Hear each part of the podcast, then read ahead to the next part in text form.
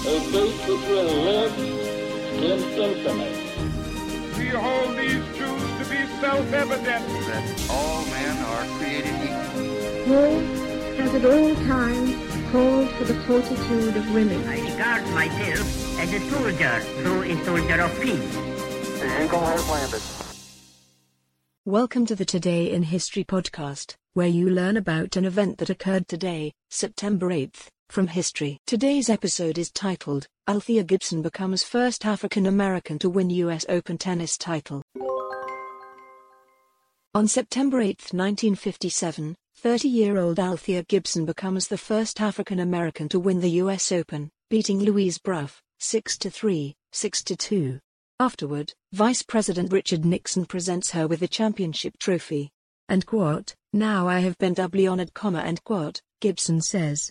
And quote, "I won Wimbledon before Queen Elizabeth II and now I have won here before our Vice President." And quote, on July 6, 1957, became the first black woman to win Wimbledon, beating Darlene Hard.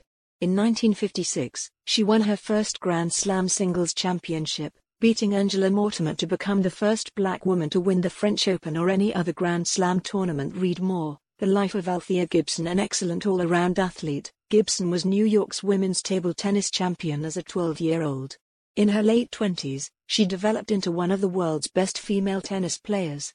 Because there was no prize money in the U.S. Open, then called the end quote, U.S. National Championships end quote, before 1968, Gibson was still an amateur.